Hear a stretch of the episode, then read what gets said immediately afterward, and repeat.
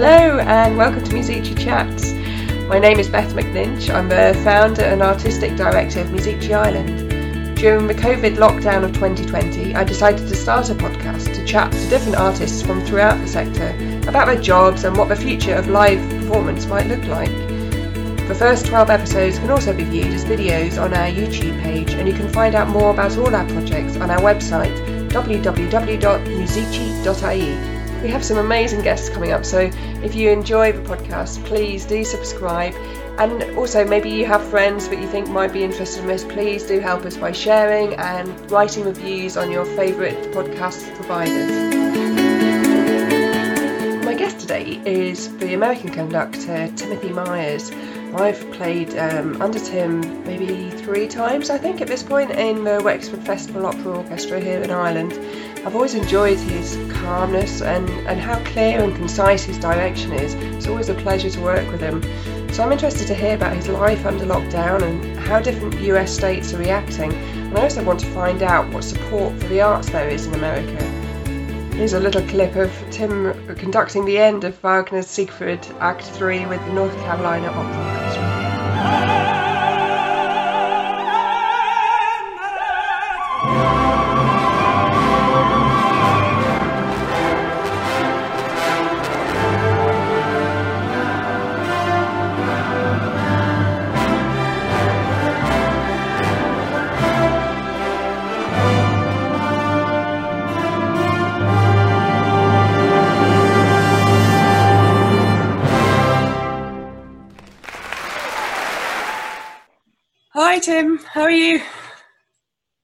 Hi, Beth. I'm hanging in there. How are you?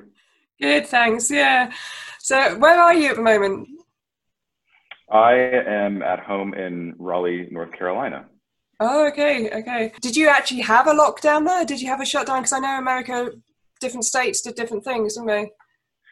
We did, and it, it, for me, it happened. I in I guess the second week of March, I had just started what was to be the busiest time of my year. Um, so a lot of engagements back to back, and so I was actually conducting in Pittsburgh, and we rehearsed all week, and then they sent us home on that Friday, and um, so I've been at home since then. We did have a shelter in place order or a stay at home order from our governor, uh, and um, you know, the, the kind of shutdown where, like many, we could go out to do essential things like go to the grocery store, things like that. Yeah. And we took it very seriously. We have two small children, and um, so we really were quite careful. Things are starting to open up more now. Our last week, our governor went into phase one of their reopening plan, and so things are a little looser, but the smart people are still being very cautious. Yeah, yeah, it's, it's, it's been interesting seeing how America's handling it um, compared to like in Ireland. It's been quite, you know, we've we've really shut down a lot, you know, and and we're still not supposed to go more than five kilometers from home and you know, um, or see anyone. So we're just starting to come out of the other end of that. But um, yeah, it seems. I suppose it's such a big country. It's difficult to shut the whole it's thing a big down. country, and, most of these states are larger than, or many of the states are larger than you know other countries and so Yeah. i think when you have that sort of land sprawl that's just innate to the geography of of the united states and then that all of these have individual governments it, it's a much more complex situation. And of course we've heard all of the bickering back and forth about what the states should be doing what the federal government should be doing. That's that's an that's uh, a tension that tends to be innate in American politics and is, of course, magnified in times like this. So, uh, how does it sort of how does it affect you? Like the the leadership that you have at the moment is um, how should we say it? Uh, kind of hard to follow um, the thread of things. I mean, how does that actually feel living there with that o- hanging over you? It feels frustrating, uh, and it, it feels very frustrating because I I think all of the time we want good leadership, right? People people desire to know that the, they're well taken care of by leaders who have their best interests in mind. And So it's it's frustrating to feel like some we don't know what's going on or what's going to happen next, or how to do something. I mean, even in regards to testing, testing is still incredibly difficult to achieve here to come by, and um, so and of course then that starts to impact everything else that comes down the road. Uh, you know, when it comes to the arts, for example, how do we regain consumer confidence to re-engage the audience until we have widespread testing and at least some sort of pharmaceutical intervention. And so it, it, it is frustrating to feel, and this is something where I think America's been unfortunately heading for a while now, is just incredibly polarized uh, place mm. politically and socially. And, and it's not just in the last few years. I mean, this has really been happening, I, I, I think, over the last, let's say, 15 and so, you, you know, here we find ourselves in a place where we really need to be bonded together. And my biggest frustration is that we're not even having real conversations about it. Mm. And, and I blame mostly social media for this and that people think that social media is news and that's not true. It's not journalism. And, but yet people are forming their opinions from things they read on social media. Mm. And the whole point of social media is to silo people into kind of an echo chamber where they're mostly interacting with people who agree with them. Yeah, yeah. And and so my frustration and some of the things I've been trying to do in this time is to how can we create meaningful conversation among people? And it sounds like such a simple thing, like, oh, sure, why wouldn't you just do that? But our society, where it stands now, is not wired to do that. It stymies that feeling. Yeah. And, and it, I think it's exhausting as well, isn't it? This um, the way yeah. that works. It's it's yeah, you can't get clear pictures of anything. But I mean, in, no. in term in terms of uh, response to an arts crisis in America, I presume you're sort of the same as we are in Europe. But you know, it, it's really hit the arts sector so so hard. Has there been any kind of response from the government about funding and support? Very minimal. Uh, so, for example, arts organizations, I, I see this from both sides because I'm an individual artist as a conductor, but I'm also the artistic advisor to Austin Opera. So I get to see kind of both angles of this. And for example, in Austin, we were apply we applied for and were granted what they're calling the pay, paycheck protection program. So that's money from the government bailout to to pay employees and keep things going during the time of crisis. Um, you know, there are other grants and things, but I one of my frustrations is that for all of the billions and billions of dollars of economic activity that the arts in America provide, the response in a bailout has been minuscule. And, mm. and so if, you know, we're X amount of four or 5% of the GDP, but then, you know, when the government bailout comes, it's 0.015% of, wow. of, the, of the help that we get. And, you know, for example, the Kennedy Center got $25 million. The Kennedy Center in Washington, D.C., which is the home of the National mm-hmm. Symphony and Washington National Opera, et cetera. Um, and they took a, a lot of criticism from uh, especially people in the conservative party saying well wow this is ludicrous why would the kennedy center get 25 million dollars and but the other side of that conversation is the kennedy center is an institution in our capital that you know does over a thousand live events a year in, in all of their venues employs several thousand people and has over 2 million visitors a year. So do you do understand there's there's two sides to that argument is that the Kennedy Center is, is an economic engine in yeah. in Washington D.C. and America. Uh, so and even a 25 million dollar cash infusion only gets them through July. Yeah. So it, again, this is one of those things where are we really having the real conversation? We're not, uh, and that is really frustrating and something that I'm determined to figure out how to change or at least make an impact on. Yeah, yeah, it's, it's tough, isn't it, to to get your voice heard on that? And I mean, this is my own tiny way of trying to have these conversations with people. And, and as I was saying to someone earlier, you know, for me, this is trying to broaden my own knowledge of the sector I work in. You know, I I, I know quite a bit about music, but it's such an enormous sector. You know, there's all all the film crews, TV crews, makeup artists, stunt people, everyone has lost their income, their work for the foreseeable future. And, you know, it's such an enormous industry. And I, I just wanted to find out more about how, how that works. But, yeah. but going back to um, before all this lockdown started, um, what, what sort of projects were you working on then? So I was in Pittsburgh where I was going, where I was rehearsing Carmen.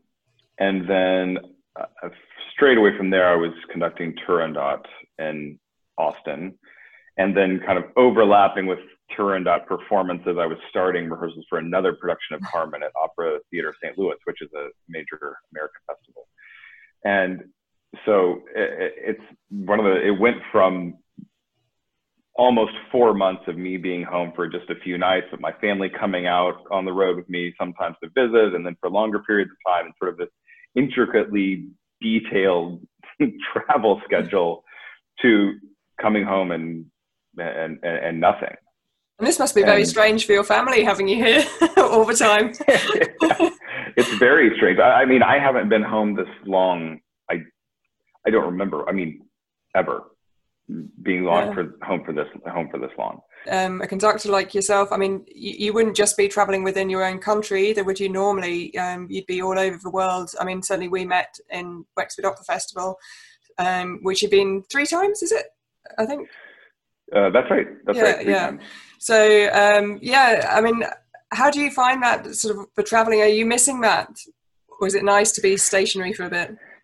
It's a mix. You know, last year, uh, we worked together again in Ireland, but even during that period in Ireland, I was also in Berlin and I was also in London and uh, moving back and forth. And I came back to the States for five days. And so it's, you know, in 2019, I was away from home 211 days.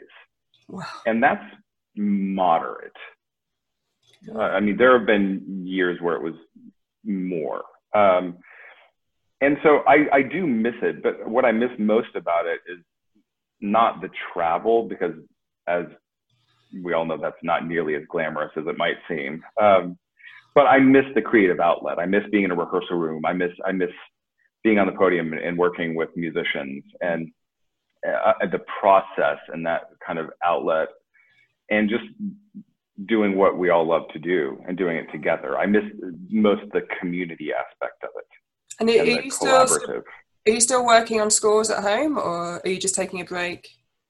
Um, I am, but you know, my my work has shifted a little bit. I, I've as through my position as artistic advisor with Austin Opera, that is of course kicked into high gear because there's, you know, when three months ago we had the next basically three years planned uh, and, and really accomplished a lot of planning landmarks that we wanted to hit and, and really had it moving in a direction with certain shape and momentum and all of the things that you're trying to build in an organization. And it, it, now, all of a sudden, it's remodeling the entire thing to see what are we going to even be able to do in the fall. Mm-hmm. You know, when we're supposed to open our season in October, what will we be able to do? What will the government allow us to do? Will the theater be open and allow us in? Will, even if all of that happens, uh, will the musicians union let the orchestra come together? Will, uh, even if all of that happens, will anybody come? And so there are all of these insane things happening. And so it's really been a time of evaluation, but mostly innovation. You're talking about um, all this forward planning and things, and obviously that's what all arts organisations need to be doing, but it's also what's absolutely impossible to do at the moment. so, I mean, in, right. in, terms of your role at Austin, um, what are, what are plans are you putting in place to try and get things creatively moving? Well, what I can't say a lot of detail about it because we haven't publicly announced anything, but I can tell you what's exciting about it is it's really spurred innovation. And uh, there's a Harvard Business School professor who designed or came up with this whole concept and uh, technology of disruptive innovation. And it's interesting in this time that the disruption has happened without us trying, without us having anything to do with it. And so, in my mind, this is the time when creative people and creative organizations need to have creative solutions. And so, what we're looking at is how, when you also interestingly, when you're trying to change a model, you're always pushing against what already exists. And having to change the minds of people who say, well, I don't want to do that. I want to hear Puccini and Verdi and all of this in a proscenium theater with a traditional set and costumes. Well, all of that's out the window right now because it's not even possible. It's not even legal for us to do it right now. So that provides an opportunity to innovate and to discuss and say, okay, then what do we do? Well, right now, clearly we're working on an online platform. So one thing we have done in Austin is every Friday we have a broadcast. And that ranges from artists we know with whom we've worked who put something together and curate a program, uh, us going back and using archival footage to say, all right, what are our top five memories from that season or the last couple of seasons? Um, I did one that was a little compilation of some of my favorite performance moments from the last 10 years of my career. Um, so that's a way that we're staying connected with our audience and, and uh, making them feel like we're, we're with them, we're, you know, we're close, they're valuable to us and, and continuing to have a presence. Then moving on from that, it's, uh, you know, we do have one project that was supposed to be a staged project that we've pivoted into a film. Oh. Uh, so that's uh, again something where we were able to look at the situation and say, okay, instead of just abandoning this project, what else can we do? And it turned out to be something that really lended itself well to, to the film medium and the creators also play in that field. And so it, it, we shifted the conversation uh, to be more about that kind of project. Uh, I think coming into next season, since there are so many unknowns about when people will be able to gather, when people will want to gather, all of these moving pieces, mm.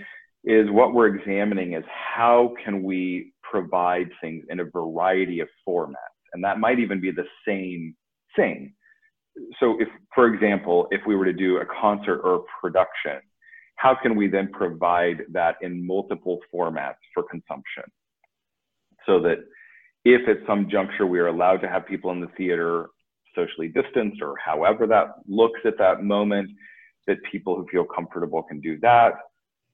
That uh, people who don't, maybe there's an outdoor option, mm-hmm. uh, and then maybe there's a streaming platform option so that at least for the time being, there are the, the consumer can choose the most comfortable way to consume the product. Right.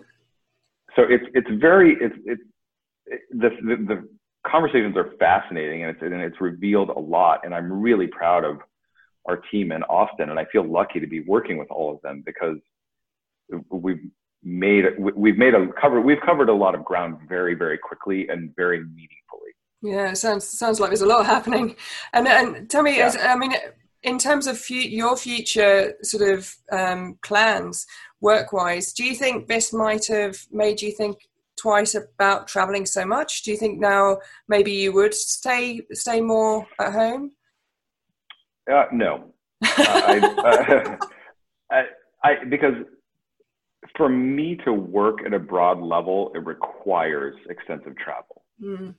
So, you know, I have this position with Austin Opera, but that's in Texas and I'm in North Carolina. So that's a three hour flight or two and a half hour flight, right? Um, so for me to, if, if my career remains focused in the way that it has been as an international performer, then that will be necessary part of me does say, boy, it would be nice to work more at home.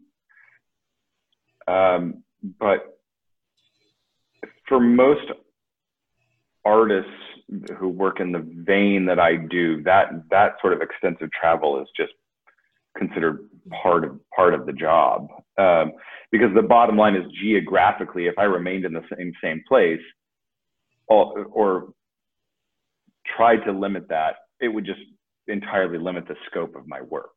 Yeah. And so that's that's one of the challenges about that. Uh, I can tell you that I am looking for ways that I can enhance my leadership abilities off the podium. It tends to seem like whenever there's a big, let's say, economic recession or international disaster or something like that, that our sector tends to shrink. I'm interested in learning about how, as a leader in the arts, I can not only counteract that, but learn how to use those times as times of investment and growth. Mm. And I think that's critical to the the health of the arts as we're in an increasingly consumerist society. And I don't say that as a good thing. Mm-hmm. Um, that you know, how do we continue to illustrate that the arts are an essential part of our, our cultural fabric? And so I'm actually, uh, this goes back to what, what am I doing with my time? I'm actually starting to do some coursework. Uh, so I'm in the fall, I'm starting a course at Harvard Business School uh, um, that works in conjunction with my conducting engagements because it's mostly distance learning and there are uh, some a few on-campus modules. Uh, but you know, it's a it's a program for leadership development and where we talk about these things and you know strategy and innovation and these are the things that I think are important for us to be talking about now. And the one of the silver linings is well, for example, being home and being able to be with my family and my children is huge. I was you know, I was able to be home for my son's first birthday, which in my original schedule, I would have conducted a performance of Turandot that afternoon and got straight to the airport to fly somewhere else to rehearse something. Yeah, and so there is that. But the other big advantage is now we have time to discuss things and think about things and learn about things that when we're just bouncing around doing the main job, we're completely consumed. Yeah. And, and I think it is necessary for us as humans and artists, like you're doing you're in this series, taking time to explore and ask these questions and say, what's happening? what works about our model? What doesn't work about our model? What are the things that we can do better? How can we increase our profile in a meaningful way? And, and these are things that I know I can say for myself, I've thought about a lot, but not as deeply as I can right now because I was always thinking about it for 15 minutes while walking to rehearsal. Yeah. right? Or five minutes in the shower or this or that. And so these little tiny segments of time Whereas now we have the opportunity to really say, to take some time and say, let's have real conversations. Well, on that note, Tim, I mean, thank you so much for giving me your time. Um, it's really interesting to talk to you, and I wish you all the best with these projects and your new new venture at Harvard as well. That's exciting, and hopefully, I will get to play with you at some point in the near, near future. So, thank you. I really hope so. I've I've always loved our collaboration.